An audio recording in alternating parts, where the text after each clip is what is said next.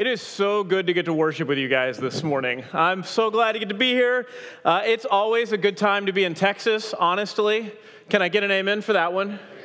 That's right, you know. So, uh, I'm from Dallas, Texas. I grew up uh, on the north side of Dallas in Carrollton and the Colony in Frisco.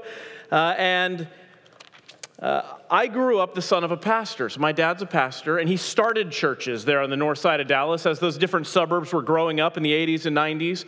And uh, they were always the earliest version of what I call cool church, right? That's what I grew up in. And at the time, you know, for, for what it was there in the late 80s and early 90s is now currently decidedly not cool church any longer. But at the time, it was, it was pretty awesome.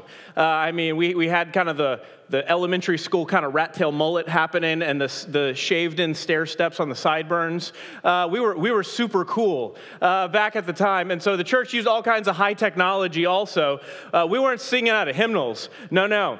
We had, we had the overhead projector, you know, that looked like a giraffe uh, to me always. And I don't know why that was ever thought of as cool technology, you know, just having somebody up there changing the slides manually. But uh, that's in a museum somewhere now, I'm certain of it. Projector. It was, uh, it was great. That's, that's what I grew up in, was this very early version of Cool Church and singing the earliest Hillsong songs in worship. Uh, and yet, at some point uh, in college and, and through college and into seminary, I developed this passion for something I never knew about and didn't have any experience about, and it's just the historic Baptist church. I, uh, I went off to college at Ouachita Baptist University, uh, and the church at the time that I went to was Second Baptist Church of Arkadelphia, Arkansas. Decidedly different than what my experience was growing up. And so we opened up a hymnal one day and, and start singing, and I'm like, hey, there's some pretty good, some of these are pretty good. There, there's some things in here that are all, who wrote this? When was this written? Why haven't I been told about this? And seminary began to study the development of the Baptist church in America uh, everything that's gone on, all the people who were saved in great awakenings. And the conviction that I came to wasn't about a certain style for church, you know, this one or that one. I, the conviction I came to is that style is somewhat irrelevant.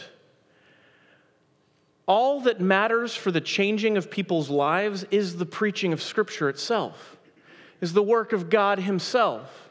After all, Scripture says that faith comes by hearing and hearing the word of God. So I, I developed this idea. God put a passion in my heart of what if I took on a historic Baptist church that still did a, an older traditional style? And what if we didn't change a thing? But we started preaching scripture and started going out and meeting our neighbors and sharing the gospel with people. What if we could still change the world and watch the Holy Spirit change lives and demonstrate truly that faith comes by hearing? So that's what I did. I sent, I sent my resume. It was time for, I was a children's pastor for a long time in the Dallas area, North Dallas, uh, and a youth pastor and all sorts of things. Uh, I, did, I did all sorts of crazy jobs in the church at one time or another. But when it came time for me to go pastor a church, I only sent my resume out to incredibly old churches. Uh, I was looking for something uh, super old and historic that needed to see a better day, to do some kind of revitalization, a church that had had a good season 50 years ago, 100 years ago. say, but what if we just what if we just preach scripture? And what if we just go and actually share the gospel with our neighbors and see if maybe our faith is not misplaced in trusting the word of God? And so I sent my resume out to Talitha Baptist Church out in Aiken, South Carolina. I said, hey, listen, I'm looking for a historic Baptist church. Doesn't want to change anything about who it is, but does want to do lots of missions and evangelism. If that's you, give me a call. And they send an email back, the search committee, and they say, just one question how do you feel about Southern gospel music? To which I responded, What's Southern gospel music? I mean, I had no experience for that. No cat. I might have could have told you the name Bill Gaither, but they love it at our church. And my, our, my worship pastor is a uh, his day job is a radio DJ at the Southern Gospel radio station. He is Mr. Southern Gospel, and we have a great time worshiping the Lord together. And we've gotten to see many people come to trust Christ. This church that I get to pastor, uh, that I found, I, I joke about being on the mission field.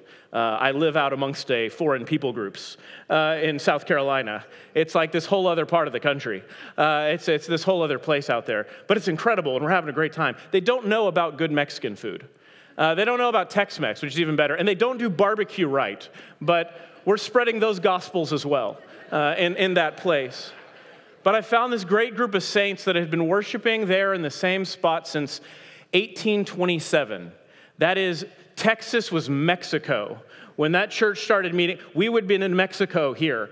When that church started meeting there uh, and worshiping Jesus Christ, proclaiming the gospel, uh, and baptizing people in the name of the Father, Son, and Holy Spirit. And it's incredible to get to be a part of. So that's, that's me, and you need to know that about me. And so as I come here today, uh, this feels like home, and I grew up here, but it's not what we're doing right now out there. And I'm just so glad to get to be with you guys today. So I tell you, they don't have, they don't have proper Tex Mex, and they don't, know, they don't know about real good barbecue. Barbecue for them doesn't come off a cow, right? I, I know. Don't be thinking about that all day. Uh, I had Stanley's yesterday, and uh, thank you, Jesus. It was, it was amazing. It was very good. But another thing, there's, there's something that I always hate to hear uh, when I'm out at a restaurant. And there, there's just one phrase that I, I just never want to hear. I go to a restaurant and I'm thirsty. And if somebody says to me, Is Pepsi okay?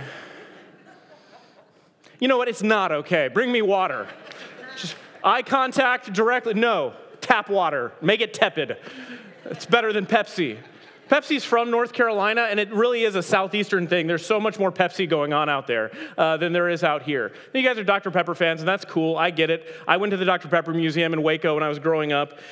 When did Waco become a cool place to go, right? When did that happen? When did Cult City become like bed and breakfast city? Anyway, that's so.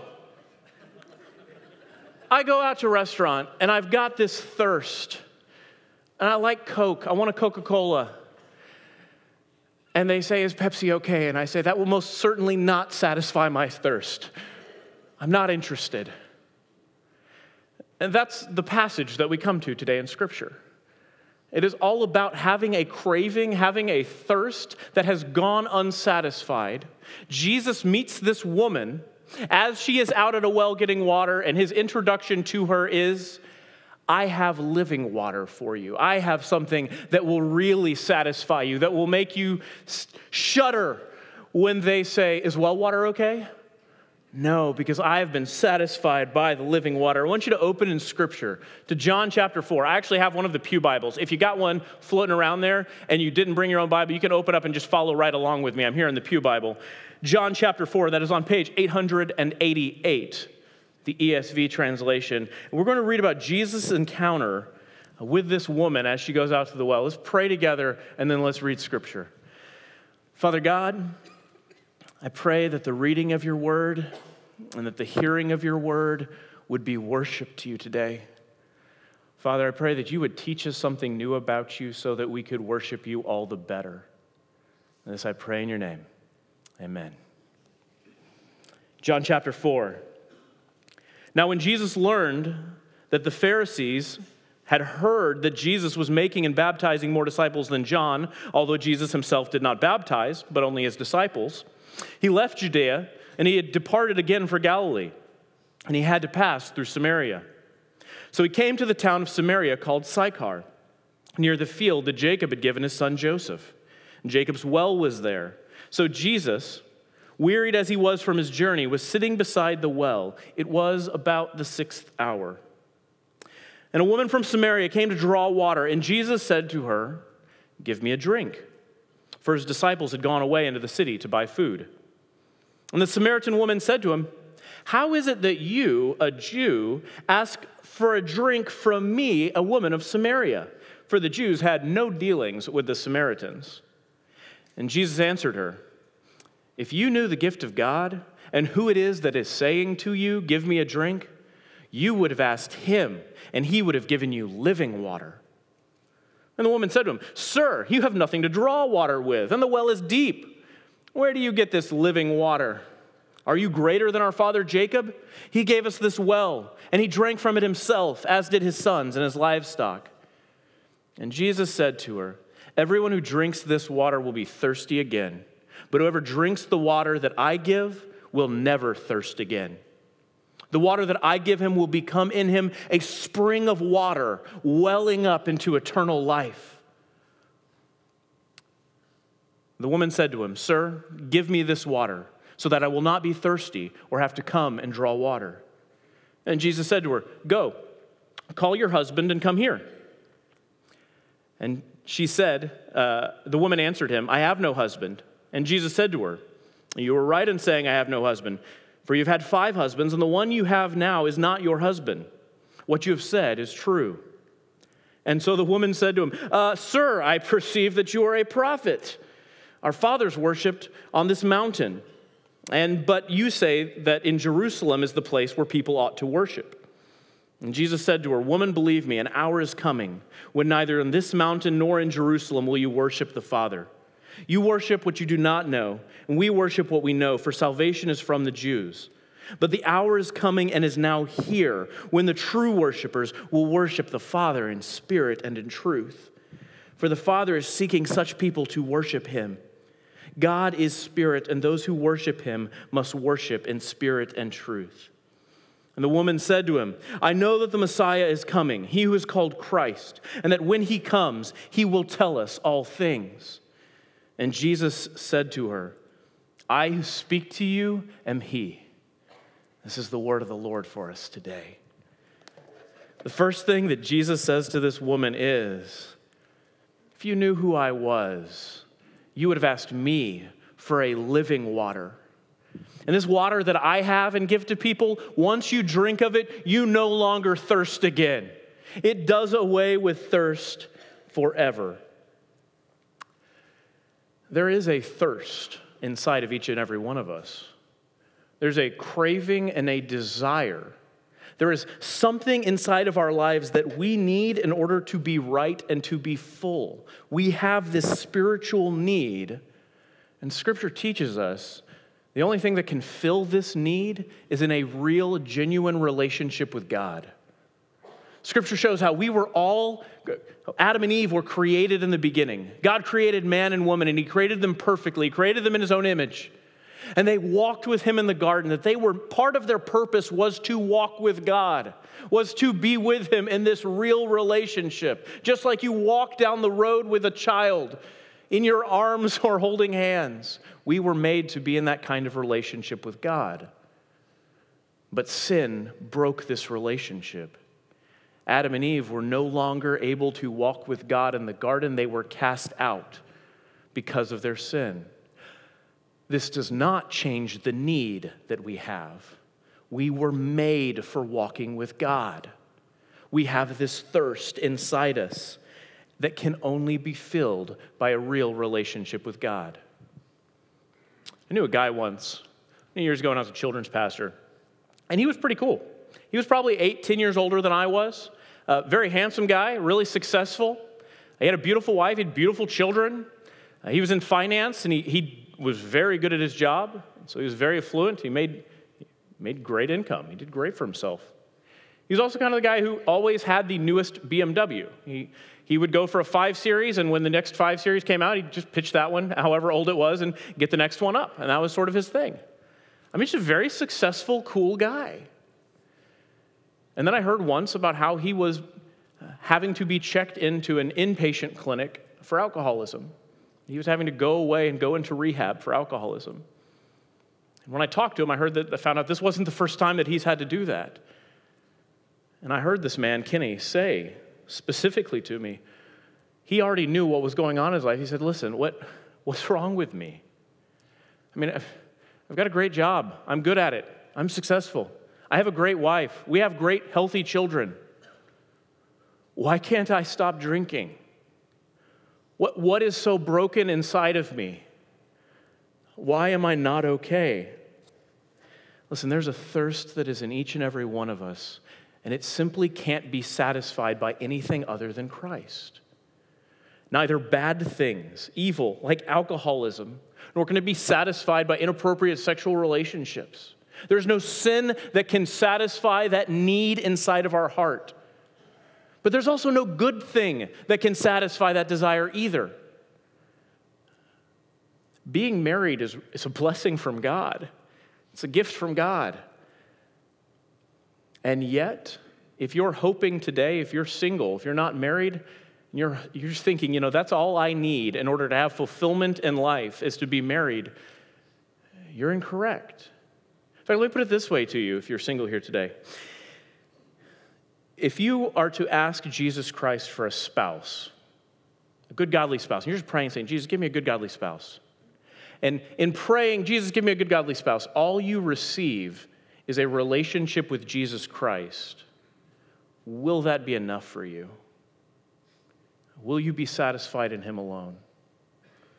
Let me ask you again about another good one. Uh, children are a blessing from God.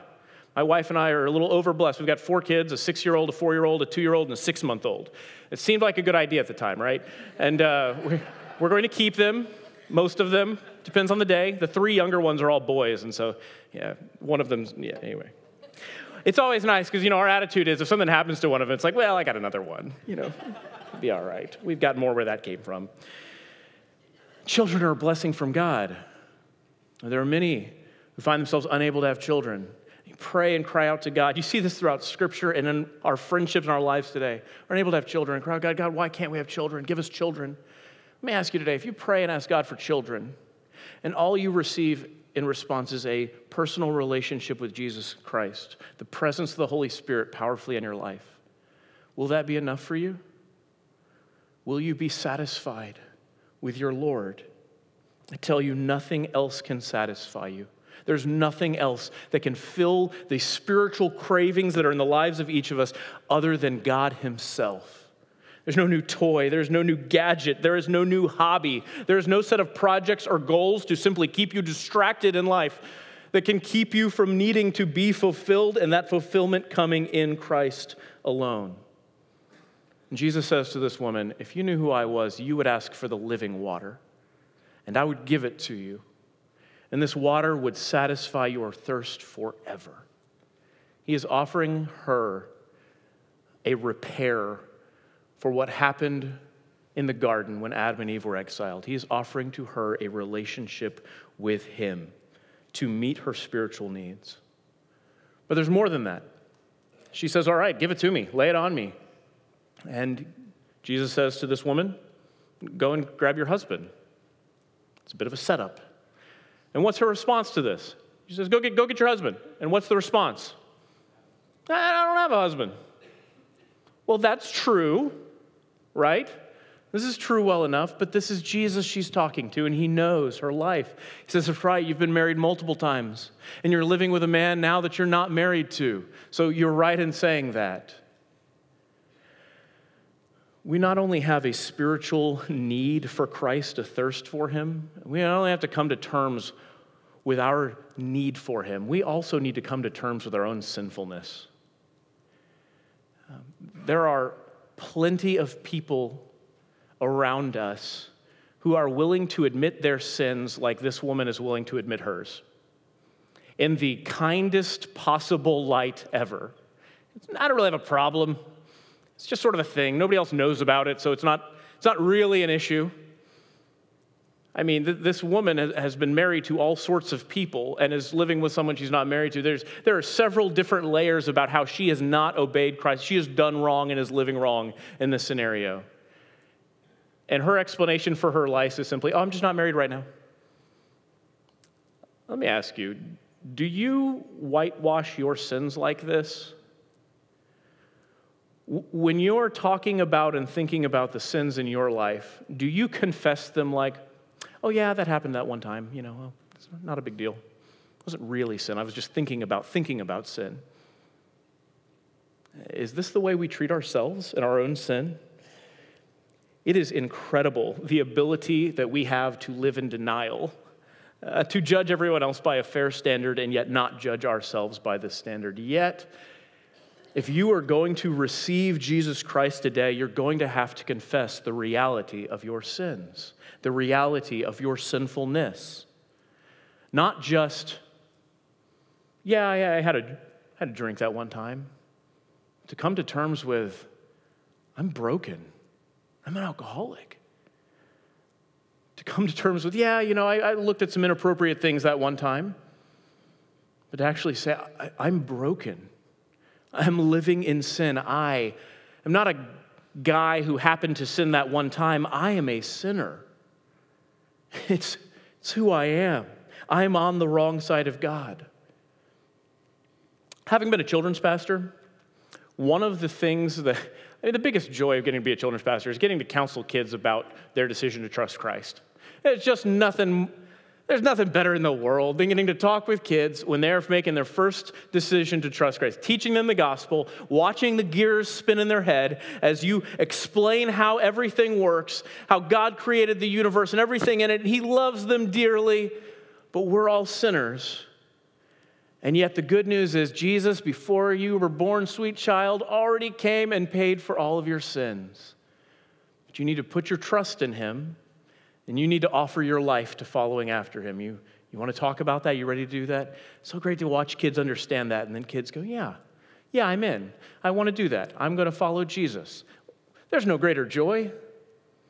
And yet, in counseling children, as salvation is a complicated concept, and some kids very young can understand this, and sometimes it takes a little longer to understand this. And then at the end of the day, understanding it is not what saves a person, but believing and obeying is what saves a person. Uh, getting to counsel children, one early step that is difficult for children in understanding the gospel and being able to speak to it is actually being able to point to a concrete sin in their life. You can talk to a child and you say, So, you know that God loves you very much? And they say, Yes. And but you know that everyone's sinned and fallen short of the glory of God? And they say, Yes. I say, Well, then what about you? What have you done wrong? What sin's been in your life? And it's the deer in headlights look. They have so much difficulty being able to recognize a specific sin in their life. But until you can recognize this, that I am in fact a sinner, that was sin, there is no salvation. I mean, salvation from what? The more I shared the gospel with people, the more I went talking with people about Jesus Christ, the more I discovered this isn't just children. How about you, you who believe? Can you point to specific sin in your life? It's there. Are you so in denial that you don't even see it? We need to not only come to grips with the spiritual thirst that we all have for Christ, but we also need to confess the reality of sin in our own lives. For this woman's salvation, her sins must first be laid bare, and Jesus Christ does that.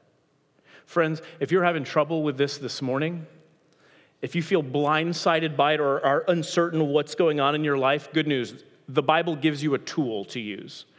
The tool is this a prayer in which you pray and say, Jesus, search me and know me. Search my heart. Point out to me where I am deficient.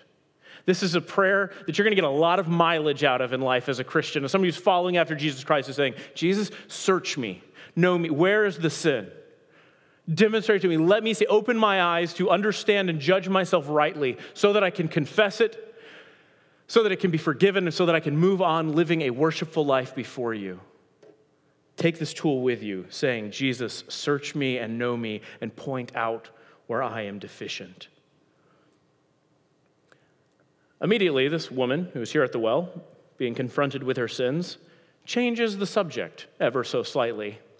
She says, Well, I can see you're a prophet, so let's talk theology. I've got a question for you. You say we need to be worshiping over there. You Jews say we got to worship over there. We Samaritans say we got to be worshiping over here. Where is it? Which one are we worshiping at? And Jesus gives her an answer uh, that there is a right answer. That that there in Israel, at the time of Israel, before the coming of Christ, and here as Christ has now come, but before he has died on the cross, there is a right place to worship. They are to obey the Old Testament law, which says you are to go and worship there in Jerusalem. So he gives her the answer, but he points her to something even greater than that. He says, But you know what? Don't even, that's the answer. You need to go to Jerusalem and worship in the temple, just like the law says, because you're under the law. But not for much longer. A time is coming, Jesus says to her, when the real worshipers are going to worship in spirit and truth. We recognize not only our spiritual thirst, and we recognize not only our own actual sin in our life, we also need to recognize our misguided attempts to make ourselves right on our own she immediately turns to a theological question. as if that can defer things, or as if knowing the right place to worship is going to uh, solve her problem for her. Let's talk about theology, or let's talk about right worship practices. Maybe I can go and worship in the right place, and that's going to solve my problem that I have before God. That's going to get it right. As if I could just understand and do right, I will have fixed my problem myself. I mean, we all have this propensity as well. To say, okay, I know I'm broken, I know I'm a sinful person, but I'm going to just do some right stuff, and it's going to be okay. I mean, I know that through a little bit of willpower, I can make this all right on my own. Um, I, was, I was in high school. One of my high school jobs was making smoothies. It was a really cool job because I ate so many more smoothies than I made for other people. Like I was, that was the goal. I was, I was a goal-driven person and a goal setter, and the goal was how much more smoothie can I eat myself than make for other people. And uh, I had regulars that came into my little smoothie shop. And, uh, you know, there was these certain people after school, there was the after school crowd that came through and, and they got their smoothies. And then, then there was the after work crowd, and, you know, the after work people come through and get their smoothies. There's always this one guy who, he was in his 50s. He kind of had the cool guy attitude. He came in for a smoothie, but he also wanted the shot of wheatgrass. It's a terrible idea all right? But, uh, you know, you got to grind, the, I had to grind the grass up for him into juice form so that he could, apparently it's good for vitamins and minerals. It's not worth it, folks. It's just not, it wasn't worth it then, it's not worth it now. Just, just stick with the smoothie. Uh, that's the way to go. But he would come in and he'd do that. This guy had the foulest mouth. I mean, he said the craziest stuff. I mean, like invented things to say uh, in order to say vulgar things.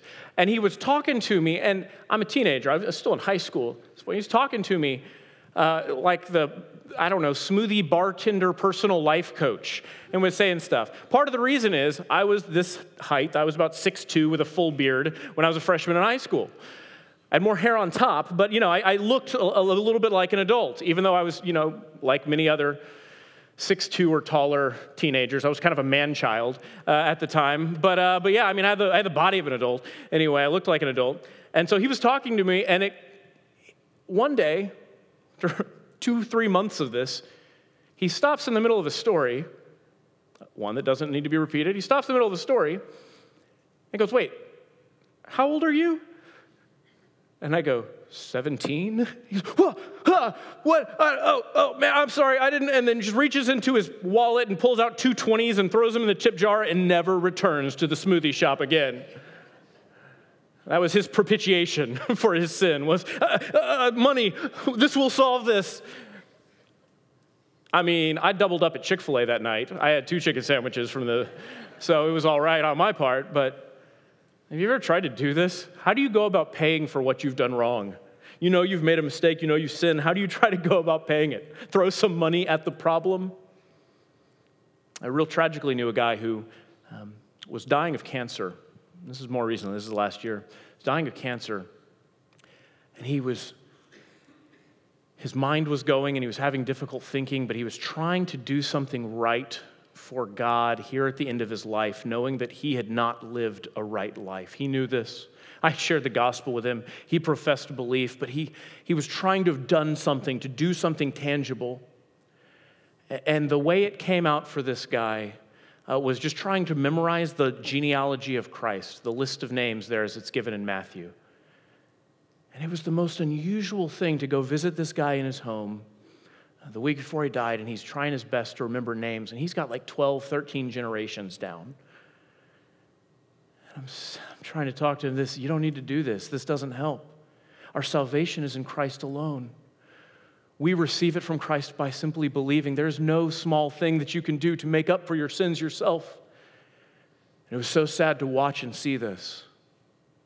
But my contention for you today is that we are all doing the same thing sometimes trying our best in our own small ways to do something right, to make ourselves feel better of our sin, or perhaps to create our own forgiveness for ourselves by trying to balance out things with doing well. Some people, it's like a trip to Israel. We're to make the trip to Israel because it makes you feel good. It's kind of awesome and exciting. This is to make me feel right before God. Some people's going on a mission trip, volunteer work, or even in parenting. Do you know a degenerate parent who their defense for themselves is, but I made it to all of my kids' games? Like, that's the, but I'm going to do something good. I'm going to make it to all of their games. Hey, that's great and all. Make it to as many as you can. But, I mean, that parenting can't be reduced to this. And neither can your deficiencies in not loving your spouse, that child's mother or uh, father, and not being present in their lives be solved by the fact that you were in the bleachers to watch all of their games. We all have these misguided attempts to try and make ourselves right on our own. And you have to recognize it's just not possible. Her hope either to find the right place to worship so that she can be right to God, this woman at the well, or her hope to simply have a theological discussion and in that way have sort of made herself right in the eyes of Christ, it's misguided completely, and Christ points that out to her. He says, The right worshipers are the ones who worship in spirit and truth. You can't do something right for yourself to forgive your sins. Moreover, you don't need to. Any bit of trying to do it betrays the fact that we don't believe that Jesus Christ's death was good enough for all of our sins. Is that what you're trying to do today? I have an alternate path for you, and that is this Worship Jesus Christ in spirit and truth. And truth by believing the truth.